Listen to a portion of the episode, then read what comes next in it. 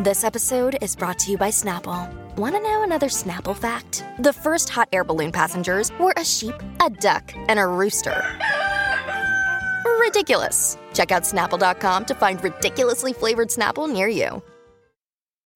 When you need mealtime inspiration, it's worth shopping Kroger, where you'll find over 30,000 mouthwatering choices that excite your inner foodie. And no matter what tasty choice you make, you'll enjoy our everyday low prices, plus extra ways to save, like digital coupons worth over $600 each week. You can also save up to $1 off per gallon at the pump with fuel points. More savings and more inspiring flavors make shopping Kroger worth it every time. Kroger, fresh for everyone. Fuel restrictions apply. Another day is here, and you're ready for it. What to wear? Check. Breakfast, lunch, and dinner? Check. Planning for what's next and how to save for it? That's where Bank of America can help. For your financial to dos, Bank of America has experts ready to help get you closer to your goals. Get started at one of our local financial centers or 24-7 in our mobile banking app. Find a location near you at bankofamerica.com slash talk to us. What would you like the power to do? Mobile banking requires downloading the app and is only available for select devices. Message and data rates may apply. Bank of America and a member FDIC. Quanto sono innamorato, fortunato in amore, quanto sono sfortunato in questo gioco del rap. È una citazione di Cane Secco, che è un rapper che non è scritto a caratteri cubitali nella storia del rap moderna, ehm, però è uno di quelli come Inoki che si è battuto veramente per questa storia dell'hip hop, che ci ha creduto, X-Treme Team, Affare Romano, tutta quella roba lì, e era con Oniro, che era una realtà molto importante, An- anche oggi diciamo eh, possiamo definirla importante, però Oniro eh, ai tempi era proprio eh, per l'immaginario comune il trampolino di lancio degli artisti emergenti, cioè tu prima di fare la firma in major grossa, sto parlando eh, appunto 2015, 2016, 2014 anche, ah, ma anche 2013 erano anni in cui Oniro col fatto che tanti artisti erano emersi partendo da lì, anche casi come quello di Briga che poi è andato al talent, eh, per un giovane rapper emergente partecipare ai contest Oniro o ai contest appunto di Cane Secco che poi ha fatto eh, era una cosa che poteva darti quello che stavi cercando da tutta la vita. Ed è una frase importante perché um, cioè, lui parla di amore non inteso come sentimento per un'altra persona, ma lui intende dire che sono talmente innamorato del, di quello che faccio, di questa cultura, che sono sfortunato nel rap. Cioè, sono sfortunato a livello lavorativo perché ho l'amore. E quindi ho fatto questa scelta ed è una canzone molto bella questa ehm, che mi, in qualche modo si avvicina eh, al, al concetto base di questo podcast, ovvero l'amore per la cultura e il racconto di come questa si è evoluta fino ad arrivare ad oggi in cui comunque la cultura nell'hip hop è un discorso relativo. Anzi, possiamo dire che la cultura hip hop è morta, per questo ho scelto di fare questo racconto. Perché il rap va avanti, ma la cultura hip hop è morta e nei ricordi di chi l'ha vissuta. E ci si può fare al massimo qualche documentario, non è mai stato fatto un buon documentario sul rap italiano. In ogni caso, dopo la mm, seconda ondata di rapper che comunque hanno confermato eh, l'entrata nel commercio nuovamente, questa volta a pieno regime del rap, inizia una nuova storia. E praticamente in questo momento i rapper non ancora non stanno guadagnando enormi cifre, eh? attenzione, anche i più grandi hanno ancora contratti vecchi, guadagnano un po' di più, ma è comunque in mano alla produzione eh, il vero guadagno. Ora cosa accade? Maruego. Maruego è un personaggio importante, perché Maruego praticamente è il primo a fare trap e a portarla, diciamo, a un buon livello. Io ricordo, eh, ospitai Capo Plaza a casa mia con Peppe Sox e, e il loro manager ai tempi, ancora oggi di Peppe, Alessandro Raimo, per un live qui dalle mie parti. Loro li incontrai proprio a un contesto nero, non, non li conobbi lì, però li vidi e pensai che potevano essere interessanti da portare. E brillavano, avevano una luce strana addosso, quella di chi ce la stava facendo. E loro mi fecero sentire un featuring con Sfere Basta ehm, che doveva uscire di lì a poco. Prima, fu forse l'ultima uscita, prima eh, de- delle uscite, quelle che poi sono diventate il, il nuovo Sfere Basta, che poi invece è quello che conosciamo tutti. E mi parlarono di questo Maruego dicendo che era pazzesco. Maruego con brani come Criminale è riuscito comunque a, ad arrivare all'ambiente, che percepivano uno stile nuovo, fresco. Noi puristi ai tempi, non è che ero purista, però comunque noi fedeli alla linea hip hop non eravamo d'accordo. Per me quella canzone non, non era valida. Oggi la rispetto, mi piace anche, anzi mi piace molto. Ma ai tempi non ero in grado di capire. E anche lo stile trap iniziale non era molto melodico, era rappare con delle metriche, diciamo, eh, molto standard, se vogliamo, però standard per il mondo americano. Eh, era un semplificare anche le parole per stare su queste strumentali, appunto trap, e per riuscire poi a mantenere quell'immaginario un po' della trap house, mettiamola così, e, e della strada, però risultando credibili. Maruego c'era riuscito e Maruego aveva invece la... Eh, era riuscito anche a farlo con delle melodie. Cioè non è, che, non è che rappava lui, proprio cantava in questo modo e poi ci fu anche Cioccolata che diventò famosa, ci fu il dissing con Inoki che disse ma cos'è questa merda, ma cos'è questa la nuova generazione? È ovvio che il padre bacchetta sempre il figlio. Era semplicemente un'altra storia. Il rap si sta trasformando. Sfere Basta lo capisce. Sfere Basta aveva preparato un mixtape pieno di featuring. Già il, l'album prima era pieno di featuring. Sfere Basta voleva emergere a tutti i costi. E quindi aveva collaborato con tutti questi ragazzi, Oniro Emergenza Mixtape. Era in uscita il volume 2. Chissà quanti featuring c'erano, chissà quanto ci aveva puntato, era un anno che ci lavorava, forse più. Ma si rende conto che è tutto cambiato. Si rende conto, prima di tutti, che quello stile che avrebbe portato in Emergenza Mixtape Volume 2, quella trap un po' rappata, non era, non era più il caso. Sarebbe stato uno dei tanti, ma non il primo. E allora esce per davvero il singolo. Ragazzi, vi parlo di 10.000 visualizzazioni, eh? Poi arrivo a 20-30.000, ma credo che erano palesemente comprate. È importante sta cosa perché bisognava pomparsi un minimo per dare l'impatto, se no eri finito.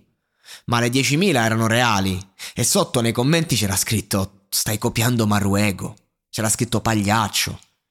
C'era, c'erano commenti pesanti nei suoi confronti. Io non avrei dato una lira su quel concept, poi per davvero, per davvero. Oggi ha avuto successo, ok, ma in quel momento sembrava, non lo so, che stia a fare? Stai a copiare Sercio? che aveva fatto come no, come no. no non, non si riesce a capire. Però senza dubbio l'impatto video funzionava, lui funzionava, incuriosiva. Il modo in cui era stato editato il video, eh, i colori, quello che mostravano. Cioè, a me magari la canzone non piaceva, ma io ci riandavo a, ri- a riascoltarla, a rivedere quel video. Ai tempi anch'io volevo emergere, mi ricordo, quindi cioè, ero, mi sentivo dentro. Un altro video fino a Panette. Una canzone, Panette, geniale dal punto di vista stilistico, ragazzi. Non c'è nulla da dire. Eh, Panette è proprio il mix perfetto. Suona bene, è originalissimo. Eh, il video è un gioco proprio unicamente dedito al personaggio, all'outfit stravagante al, allo stile di vita ed è una canzone che parla a sottotesti. Non è che dice io sono, io faccio. Sfere Basta non ha mai detto io sono, io faccio. Anche se tutti dicevano, eh, questo vuole fare il malandrino. Aspettate, andiamo a vedere. Sfere Basta quando deve dire qualcosa di pesante dice i miei fra. Sfere Basta quando deve raccontare cose te le lascia immaginare. Poi usa anche tanti, tante immagini, però non è che sta lì a dire sono un criminale, sono un assassino. Lo lascia intendere. Posso essere chi vi pare. Però questo è il mondo che mostro. E ragazzi, ha funzionato, non solo per sé, ma anche per tutti gli altri, ovvero Tedua, Izzy, che poi ha fatto il film, eh, Rkomi successivamente, figlio di questi. Lo chiama Roccia Music, Marrakesh. Io rimasi stupito, tipo Marrakesh. Che cazzo c'entra il più grande liricista italiano probabilmente? Eh, con Sfere Basta. Che cazzo ci vede in questa roba di così grande, così importante? Firmano lui e Charlie Charles. E quando esce per davvero esce in streaming. No, in, in Free Download, non su Spotify. Spotify c'era, ma non, non è che andava, non era così fondamentale, iniziava a essere importante. Esce in free download sul sito, fa tipo 7000 download il primo giorno, me lo ricordo ancora, una cosa del genere proprio. Ma su YouTube eh, la cosa esplode. Anche i download poi esplodono. Sfere Basta è già l'uomo del momento. Nel frattempo Maruego tira fuori featuring con Club Dogo, eh, cioè quindi con Jake e Gue, eh, tira fuori featuring con la, la stra- cioè collabora con i, tu, i Second Roof, collabora con i migliori. Quindi di conseguenza con l'ascesa di Sfera, che ancora non è Sfera, diciamo, al top, però è Maruego che ha firmato contratti, contratti importanti, che ha eh, avuto comunque il responso e la fiducia dei grandi, e allora vuol dire che questa roba può prendere piede. Sfera poi fa un featuring con dei ragazzi, la Dark Polo Gang, Cavallini.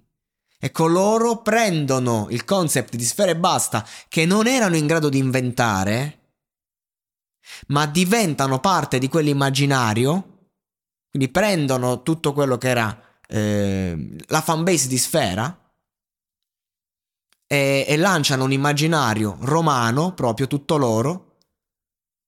E ragazzi, il fenomeno esplode perché se prima il rap parlava di... cioè comunque si faceva fatica a ostentare la ricchezza, ma parliamoci chiaro, il pubblico che streamava i soldini ce l'aveva. Non dico che magari erano tutti figli di papà, però comunque, cioè, già siamo in Italia e stiamo bene rispetto alla povertà, quindi non è che uno è povero. Però che succede? Che le tantissime persone che avevano una fascia medio alta e che poi magari volevano eh, arrivare, vedevano in questi ragazzi eh, un qualcosa in cui rispecchiarsi davvero. Si rispecchiavano molto più nella Dark Polo Gang che nei, non, in Inoki. La cultura hip hop è svanita. Zero, via. Questi ragazzi iniziano a fare, grazie anche e soprattutto al produttore Sick Luke, un lavoro eh, che sia funziona a livello proprio di sonorità, ma a livello di immagine fa la differenza. Cioè si è capovolto il mondo. Era diventato ehm, fondamentale ostentare la ricchezza e se non l'avevi potevi fingerla. Quindi non, non si fingevano più le persone di essere povere, ma di essere ricche. E questo è pazzesco. Quindi anche qui c'è la guerra, ma la verità è che questa guerra tra eh, puristi e, nu- e nuova scuola è una guerra che ha dato da mangiare a tutti perché iniziano a girare i soldi veri perché tutti quanti diventano in qualche modo partecipi tra un Fedez che, che comunque sfonda nel pop, eh, tra il rap che comunque viene passato dai media. Mancava solo qualcuno che si prendesse le nuove generazioni regalando loro un sogno, che è il sogno che abbiamo avuto noi quando abbiamo visto Truce Clan. Sì, c'è una netta differenza. Ma loro avevano bisogno di, di, di vivere qualcosa e gli è toccato questo, quello che c'era. Inoltre la figura del produttore diventa fondamentale. Se prima il produttore neanche si faceva il nome, adesso il produttore è qualcuno che ti svolta la carriera anche solo con la strumentale, perché ci si rende conto che questi sparano cazzate al microfono praticamente, ma non ci si rende conto del fatto che ci vuole talento a sparare cazzate al microfono e poi arrivare a tutti. E quindi iniziano a, iniziano a pensare le persone, basta che trovo la base giusta, sparo due cazzate e divento ricco e famoso. Inizia quindi la situazione in cui praticamente tutti quanti stanno a dire voglio fare la trap perché voglio fare soldi. Ma non è così. Sono pochi i nomi che poi hanno fatto i soldi in quel periodo e che sono durati, tra l'altro, pochissimi. E c'era un motivo per cui il fenomeno funzionava. E quanti ci hanno provato? E quanti poi sono finiti anche a fare gli influencer, per esempio. Erano periodi in cui su Instagram si cresceva di brutto. Io lavoravo anche come social media manager, era facile, non c'erano restrizioni. Prendevi due bot tra follow e unfollow crescevi, si, si pote- era tutto molto legato all'immagine. Erano i momenti in cui veramente su Instagram si passava dai 100, 200, 300 like ai 5, 6 mila così. Porca miseria, gente che magari ancora non emergeva, già 3000 like, un po' perché si compravano, un po' perché poi cambia la percezione. E quindi praticamente Sfera e Basta fa poi eh, il, il disco, quello lì di Figli di Papà, e lì poi eh, c'è l'esplosione totale. In quegli anni abbiamo sfrontata giovinezza, guadagni, club pieni, eh, abbiamo ehm, situazioni anche particolari come mm, c'è stato un live qui dalle mie parti nelle Marche andarono un po' di amici era Noiz Narcos Open Act Sfere Basta. Sfere Basta era già Sfere Basta. Succede che la gente Sfere Basta eh, Draft Gold addirittura fa l'apertura Sfere Basta Sta gente non, la gente non, non, proxava perché in quelle zone erano lì per Noiz. Quando è arrivato il Noiz è successo il delirio. Sfera al microfono disse: Mamma mia, la città più morta che conosca. E poi è arrivato Noiz e è caduto il delirio. Quindi il rispetto comunque andava ancora alle vecchie guardie, va ancora alle vecchie guardie. Ma sei mesi dopo, diciamo che Sfera e Basta non avrebbe potuto fare un'apertura a Noiz perché le, la mole di utenza che portava Sfere Basta, che porta Sfere Basta è, è enorme, diciamo, no? Con Noiz è grossa, però insomma fare un evento così a meno che non è un festival è un problema, che già ti costa tanto, perché qui che succede? Che aumentano i cachet e quindi di conseguenza ci mangiano tutti perché anche un, un, un Chaos One inizia a prendere 3.000 euro di cachet, parliamo di un'icona degli anni 90 che comunque ha continuato a fare musica eh, però un, uno sfera e basta inizia a prendere cifre enormi e quindi cambia il mercato. Con l'arrivo del Covid la situazione si è un po' placata perché i, i posti sono iniziati a diventare numerati. Però è importante. Tutti iniziano a mangiarci di più. Dopodiché abbiamo la fase indie romana. Coez fa un po' da apripista. Eh, quindi anche la scena hip hop prende qualcosa, cioè comunque per me tutta la Love Gang 126 sono comunque eh, molto influenzati dalla romanità e da quel mondo indie e sono riusciti a creare brani comunque a livello eh, di melodie e di sensazioni proprio di malinconia eh, hanno creato proprio un loro, un loro mood se vogliamo eh, che, che deriva proprio da lì e che quindi influenza capite quanti sottogruppi si creano e ognuno ci mangia a suo modo. Ora io non voglio neanche stare a dire dettagli, la Dark Polo Gang si scioglie, cioè non è che mo devo fare storia eh, recente che conoscete tutti, non ha senso, però fatti concreti accade questo, che poi la Dark Polo Gang fa il disco pop con Fedez, eh, firmando per, con Fedez diciamo, no?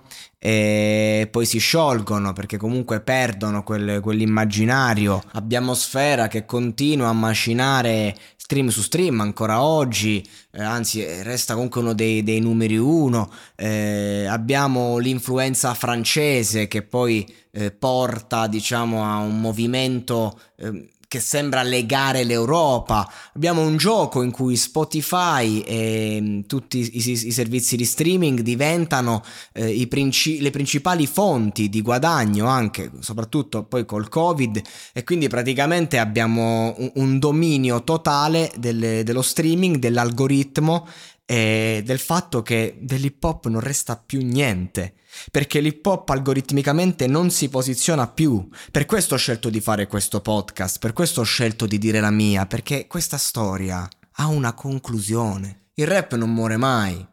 Il rap sopravviverà fino a che c'è un ragazzino che fa freestyle, anche se oggi il freestyle non conta più niente, ma c'è una bellissima scena di freestyler, fortissima. Il rap non muore mai perché viene utilizzato in, in molte canzoni, in tanti rappano senza rappare. Il rap non può morire, ma è la cultura hip hop che è morta.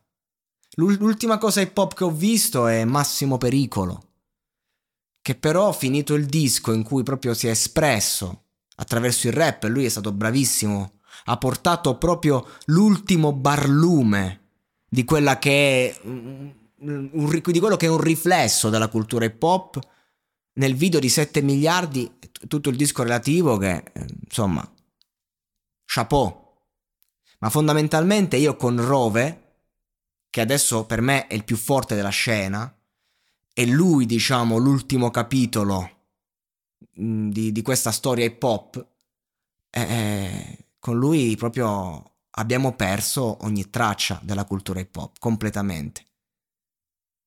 Però abbiamo un qualcosa di nuovo, di innovativo, qualcosa che piace, qualcosa che ha qualità. Ora lasciando stare lui, sono alla fine di questa storia, che è iniziata con Neffa.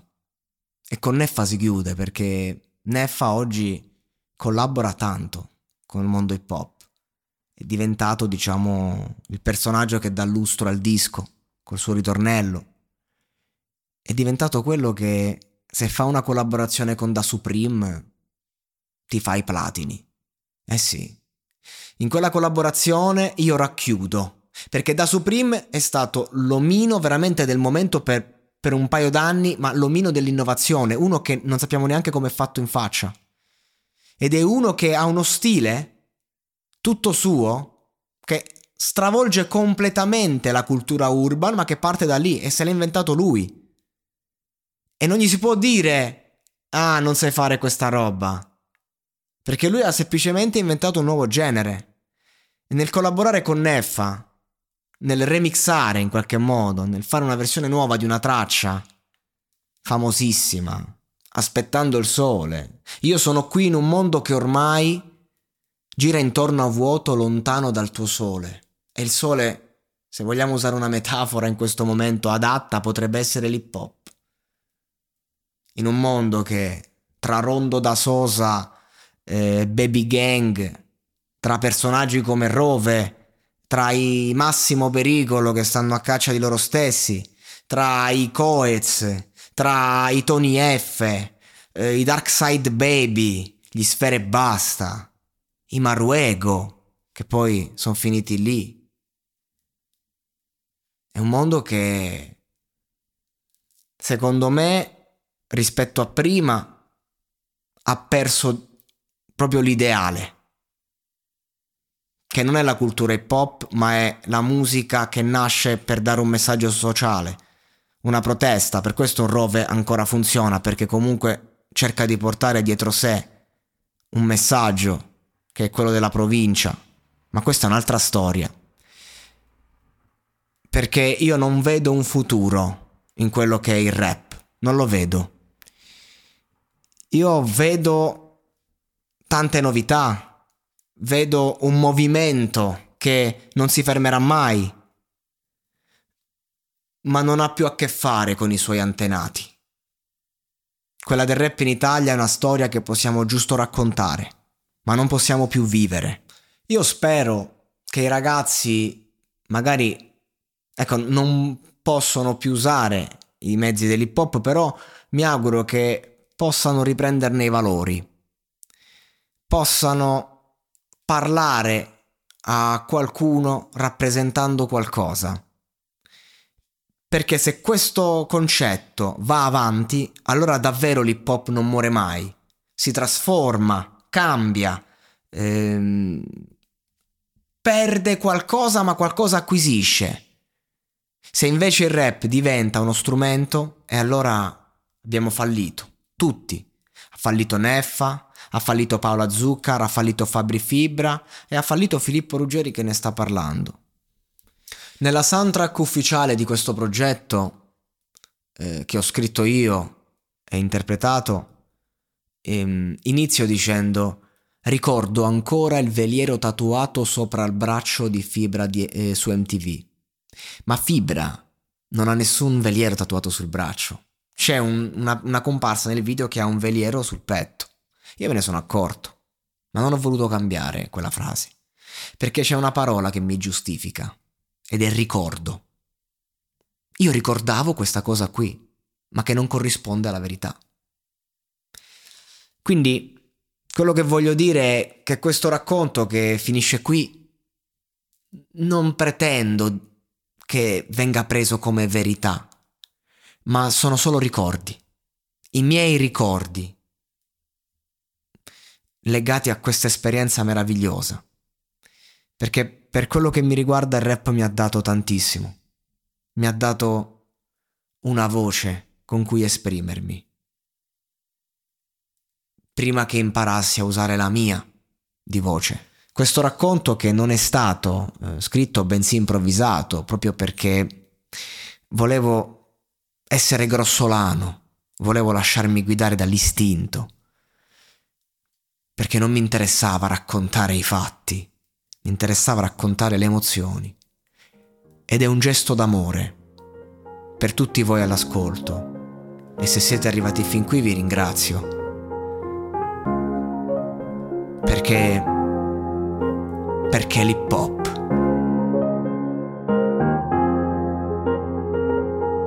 Ricordo ancora il veliero tatuato sopra il braccio di fibra su MTV.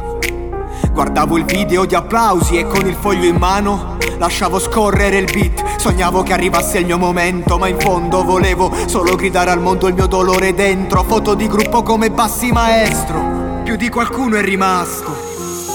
Sembravamo felici in quello scatto, poco importa del resto, ogni ricordo che ho impresso, una carezza alle cicatrici che ho addosso. E non so cos'è rimpianto, però qualche rimorso, persone che ho perso. C'era la musica a darmi sostegno, a salvarmi quell'inverno. Ti sembra poco avere un sogno, fratello Ludis? Era il king dei contest in Abruzzo. Chi c'era lo ricorda, si chiamava cane sciolto. E quando ho smesso mi hanno dato tutti addosso Ma le loro carriere sono iniziate sul mio palco. E spesso anche finite lì Voglio ricordarci insieme. Credevamo di potercela fare È la rima che fa più male. Lo c'è Io non dimentico nessuno, ho perdonato i torti. E la mia strada l'ho percorsa, adesso conto i passi Ci sentivamo forti. Ognuno con la sua storia e i suoi difetti E adesso che sta musica un po' ci ha tradito da quando noi abbiamo tradito lei, eri una madre amata che non ci ha capito. Ma in quel che siamo stati ora c'è ciò che sei. E domani moriremo tutti, ma sta roba no, non muore mai. Sulle mani, ricorda in ciò che sei, ci sarà quello che sarai. Io domani vengo a riprendermi quello che mi appartiene. Sulle mani,